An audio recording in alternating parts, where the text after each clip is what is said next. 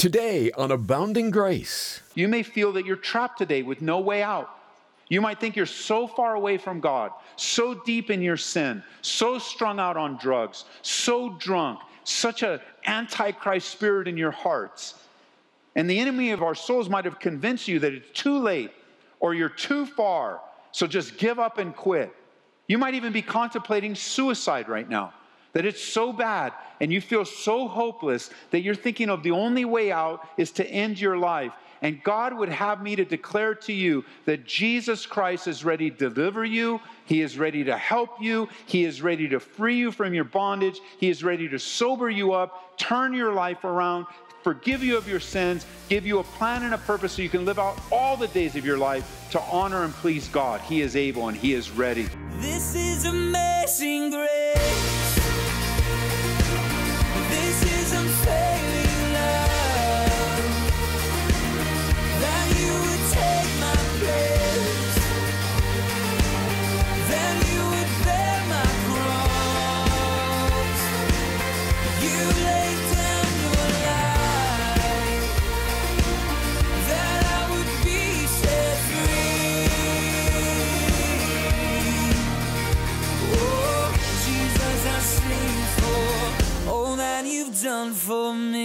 Hey, great to be with you, and welcome to another Abounding Grace with Pastor Ed Taylor. We're about to deep dive into 2 Peter chapter 2. In essence, the Apostle Peter is saying, Watch out for false teachers. Many will follow their destructive ways, and you don't want to be one of them. So, this two part study is going to help us steer clear of them, avoid getting duped ourselves, and stay on the narrow road that leads to eternal life with God. So notice, uh, unfortunately, in verse 2, and this is a sad thing, and this is maybe why you're feeling what you're feeling. It says in verse 2 many, I don't want you to mark this, many will follow their destructive ways. That's one of the reasons why people, some people are no longer in our church, no longer a part of our local fellowship, Calvary Church. Because of this truth, many follow destructive ways. Many get picked off in churches. You know, you don't want it to be that way, and I, my heart hopes the best. I don't want to see anybody picked off, but the Bible says many are picked off. The Bible says many fall to these false teachings. They follow destructive ways. And because of that, notice what happens when people follow false teachers, when they fall away, or when it's revealed they were fake believers, or when you backslide, because of them, it says, the truth of God will be blasphemed. And how many of us have met somebody that says, Oh, you know, I don't go to church because they're so hypocritical, or I don't go to church because that guy at your church burned me, or stole from me, or lied to me. Yeah, now the name of God is being blasphemed because the end result of false teachers. And it's just sad. Notice because it says in verse 3 by covetousness, they will exploit you with deceptive words, and for a long time their judgment hasn't been idle, and their destruction does not stumble. So by covetousness, one of the top 10, you know, what we know as the 10 commandments is what? Do not covet. This is a serious sin. And covetousness is, is a sin where you're simply not jealous of someone, like someone has something that you have and, and you want it. You know, it's like, oh, I wish I had that. But covetousness takes it another step where not only are you mad and upset that someone has something you don't have, but you will go to great lengths to get it yourself, even take it from that person right? That's why don't covet. Don't covet is a, an important, important principle that we abide in, in, in the spirit and not, not be caught up in wanting that being driven by deep, lustful desires. So, what do false teachers covet? Let me, I don't want to develop this. This could be a Bible study in and of itself. I want to give you a couple things that, that they covet and that they will blaspheme God, destroy people's lives to get it. Number one, they covet the power of God.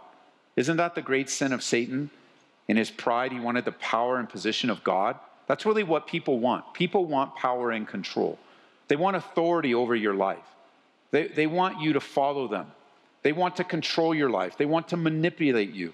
They want to guilt you. They, they covet power and control. False teachers like to control, manipulate people, and often use spiritual language to do that. Number two, False teachers also covet your time and attention and devotion. They covet your time, attention, and devotion.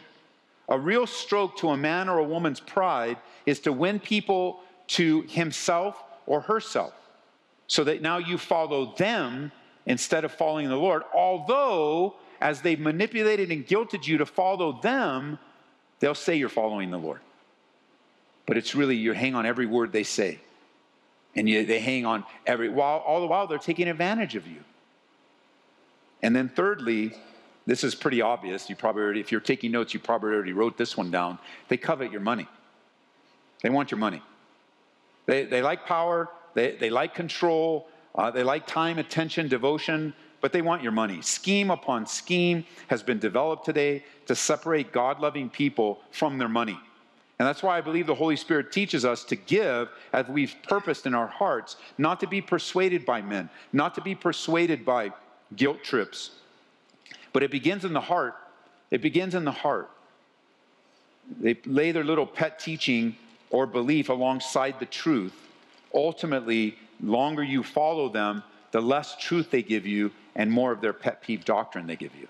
So it starts out pretty innocently, and they lay down their, their little thing and your truth, and usually it starts, and then before you know it, it's all about whatever they're teaching, and it's not about the truth all at all anymore. Hey, I found this new thing. I got this new doctrine. I found this new group.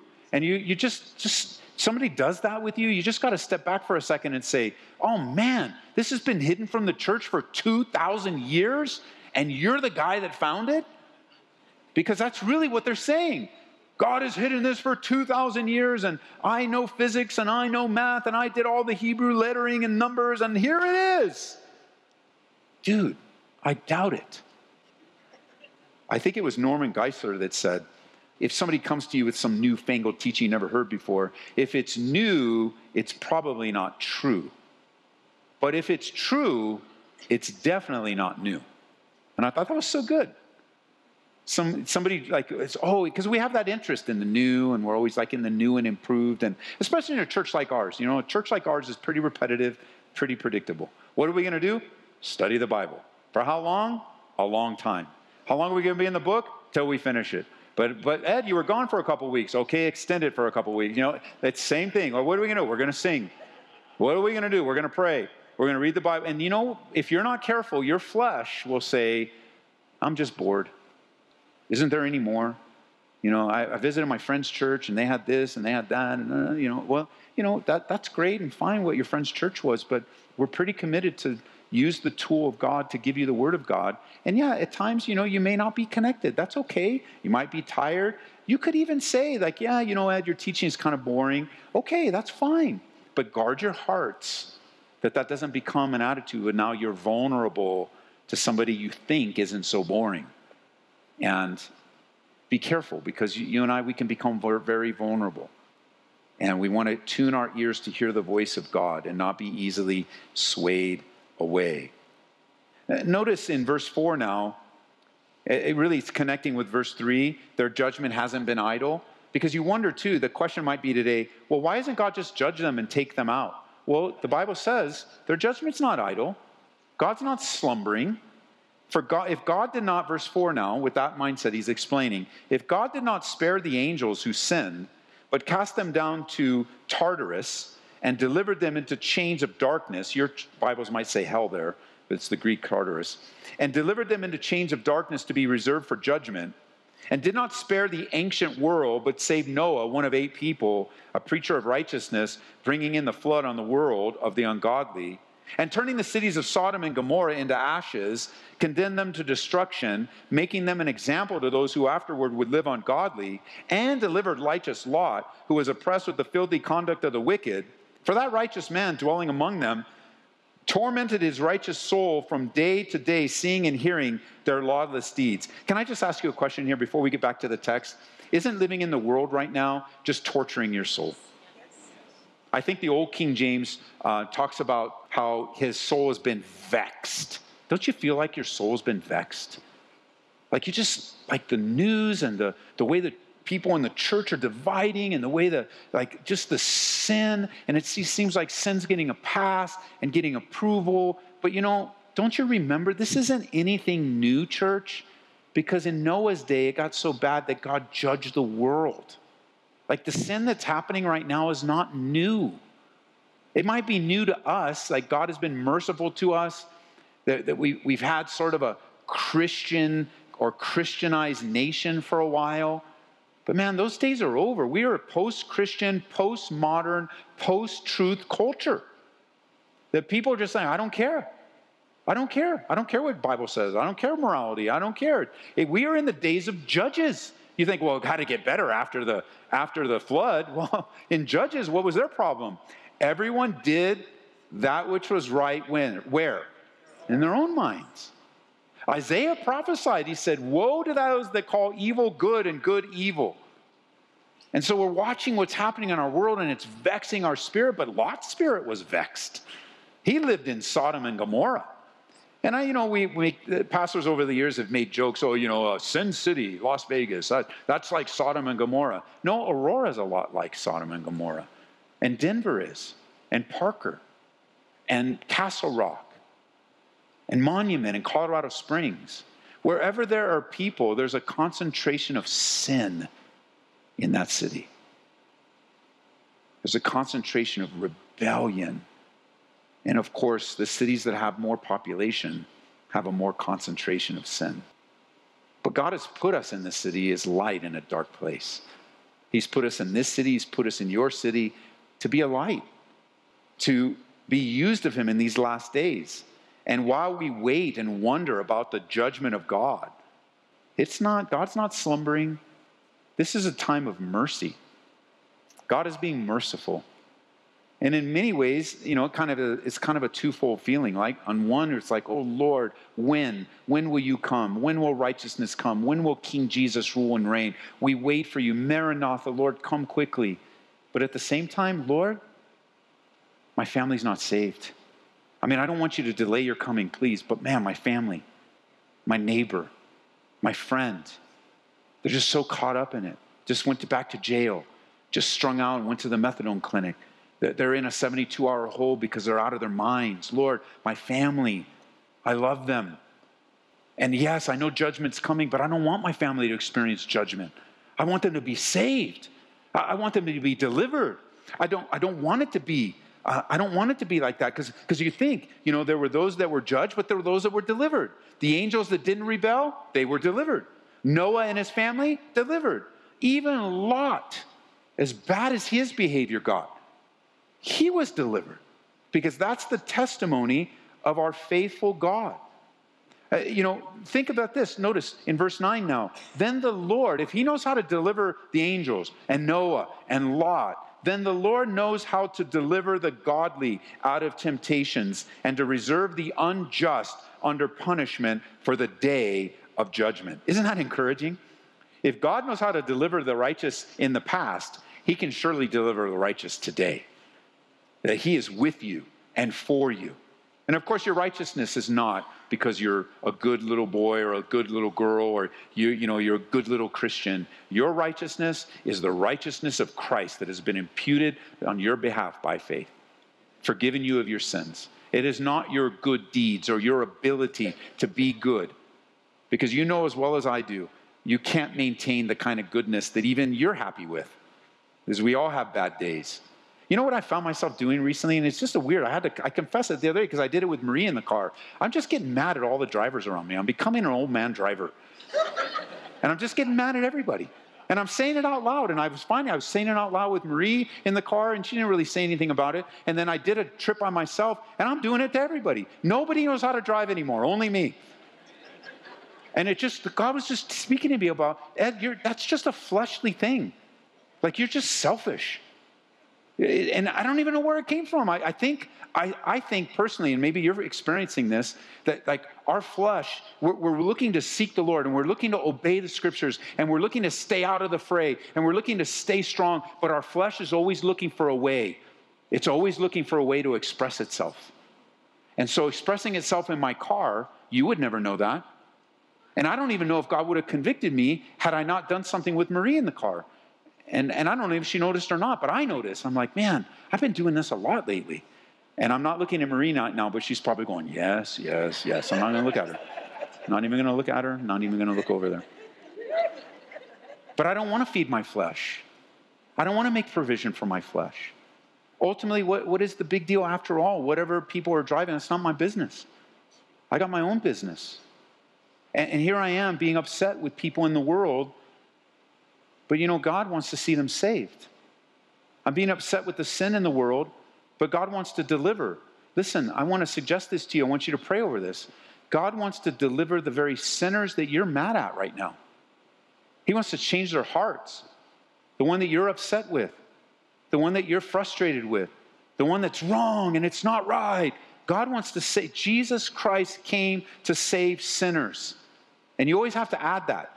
Jesus Christ has come to save sinners like Paul, of whom I am chief.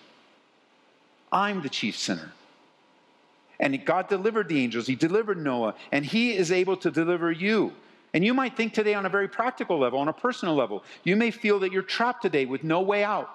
You might think you're so far away from God, so deep in your sin, so strung out on drugs, so drunk, such an antichrist spirit in your hearts.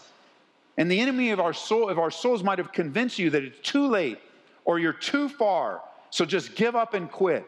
You might even be contemplating suicide right now. That it's so bad and you feel so hopeless that you're thinking of the only way out is to end your life. And God would have me to declare to you that Jesus Christ is ready to deliver you. He is ready to help you. He is ready to free you from your bondage. He is ready to sober you up, turn your life around, forgive you of your sins, give you a plan and a purpose so you can live out all the days of your life to honor and please God. He is able and He is ready and He can deliver you. He can do it. If you will turn to Him, and listen, you got to be real with your life. You must repent of your sins. You have to be real. You can't just blame it on your family and blame it on the church and blame it on, you can't blame it on God. You must come clean and take responsibility for your own life and your own simple decisions. I don't think you have to rehearse all million sins that you can think of, but you can come to God today, even now, and say, God, I have sinned against you, and I'm asking you to forgive me. I have been going in the wrong direction. I've been living my life the wrong way. You believers and unbelievers can do that. And God will meet you where you are. He is able to deliver you out of those temptations. He is able to deliver you out of your bondage. God knows.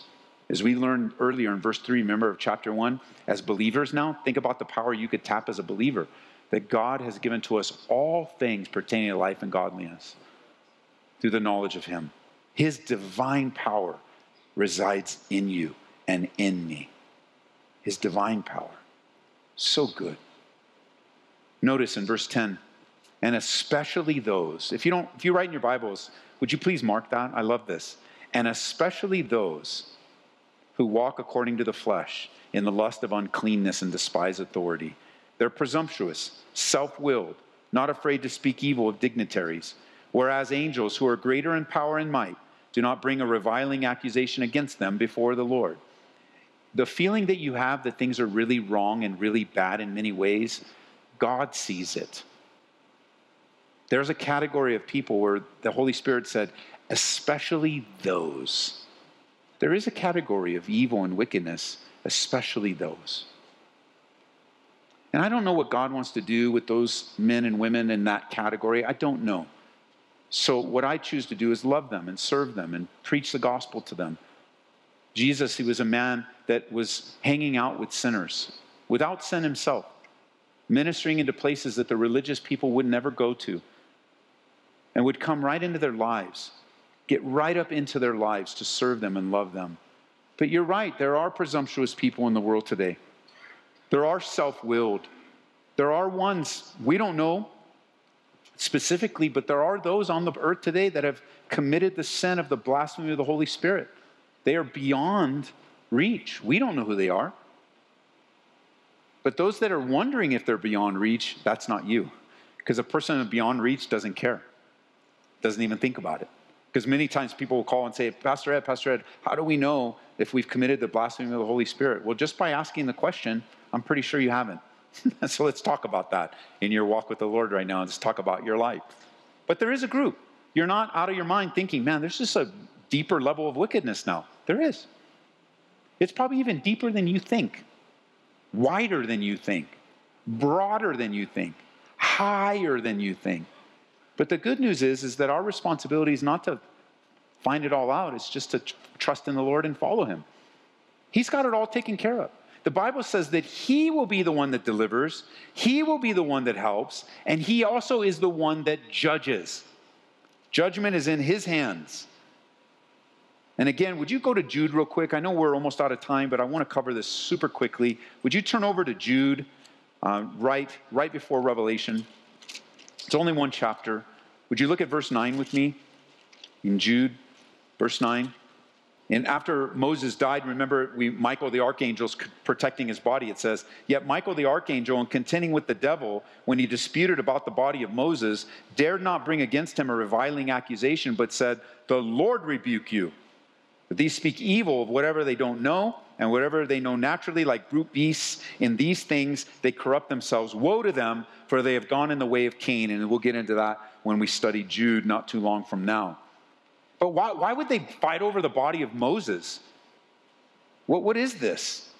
But even in the battle for the body of Moses, I, I think the battle for the body of Moses was desecration. Uh, it was to bring shame to the honor of God, and it was to be another opportunity for idolatry. But there's a lot of conjecture. It doesn't really matter. They're contending for the body of Moses, and even Michael dared not bring a railing accusation against Satan. But what did he do? He called upon the Lord to rebuke him and deal with him. And you too must call upon the Lord to deal with your enemies. You too must call on the Lord to deal with the devil himself in the demonic realm. I mean, you think about it how many times you tried to do this and you tried to say that, you've tried to type this, and it didn't work, did it? It didn't work because that's not your place. Call upon the Lord. Let Him cover you, let Him take care of you. You know, it's like let Him stand on your behalf, let Him defend you. I know that some will rant and rave and, and yell at the devil and point the finger. You know, the devil's probably just sitting on a rocking chair, like, dude, you have no idea. You have no idea. You can't take me on. You're no match for me. But then you call upon the name of the Lord. Lord, I, the Lord rebuke you. The devil must. You know, the devil doesn't, he doesn't care if you yell at him and scream at him. But if you resist him, he flees. You just get involved, you know. And, and I say this only for the sake of there is a group of people that that's their ministry. Go around yelling at the devil and doing all kinds of weird stuff and trying to tell you, well, your problem is you just don't take the devil and take the authority. And no, the Bible says not even Michael the archangel did that. What makes you better than Michael the archangel? You can't even drive. No, I'm just kidding.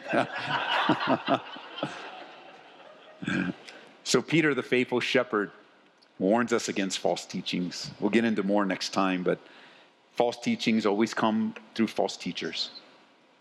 And why does he warn us? Because a faithful shepherd will always feed and always warn and always prepare. And the best antidote to falsehood is always the truth. Know the truth, church. Read your Bible every day. Read it every day. Study it. Grasp it. And live it out. Don't be hearers only, but doers of God's word. And it was Henry, Ironside, that great preacher, that said, and I quote, God forbid that we should traffic in unlived truth. I like that. Live out the Word of God in your life in its most simple version, little by little.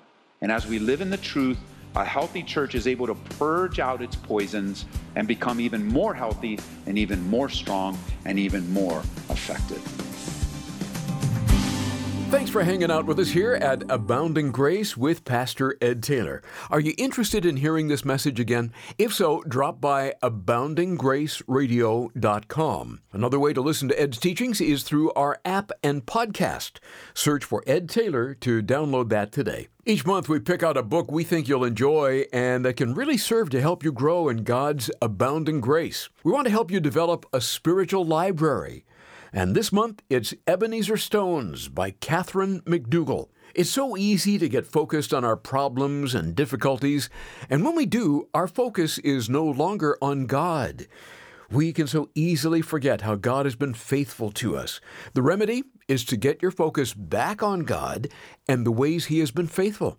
In this excellent book, you'll learn how an ordinary stone can be a powerful reminder of God's faithfulness. The Bible calls it an Ebenezer stone, which means stone of the help. Request Ebenezer stones when you give a donation of $25 or more to Abounding Grace. Give us a call at 877 30 GRACE. That's 877 30 GRACE. You can also order resources like this online at calvaryco.store. That's our online store at calvaryco.store. I'm glad you've taken time out for our study in 2 Peter. Join Pastor Ed Taylor all week long as we continue to learn how to live by and grow in God's abounding grace. This is amazing grace.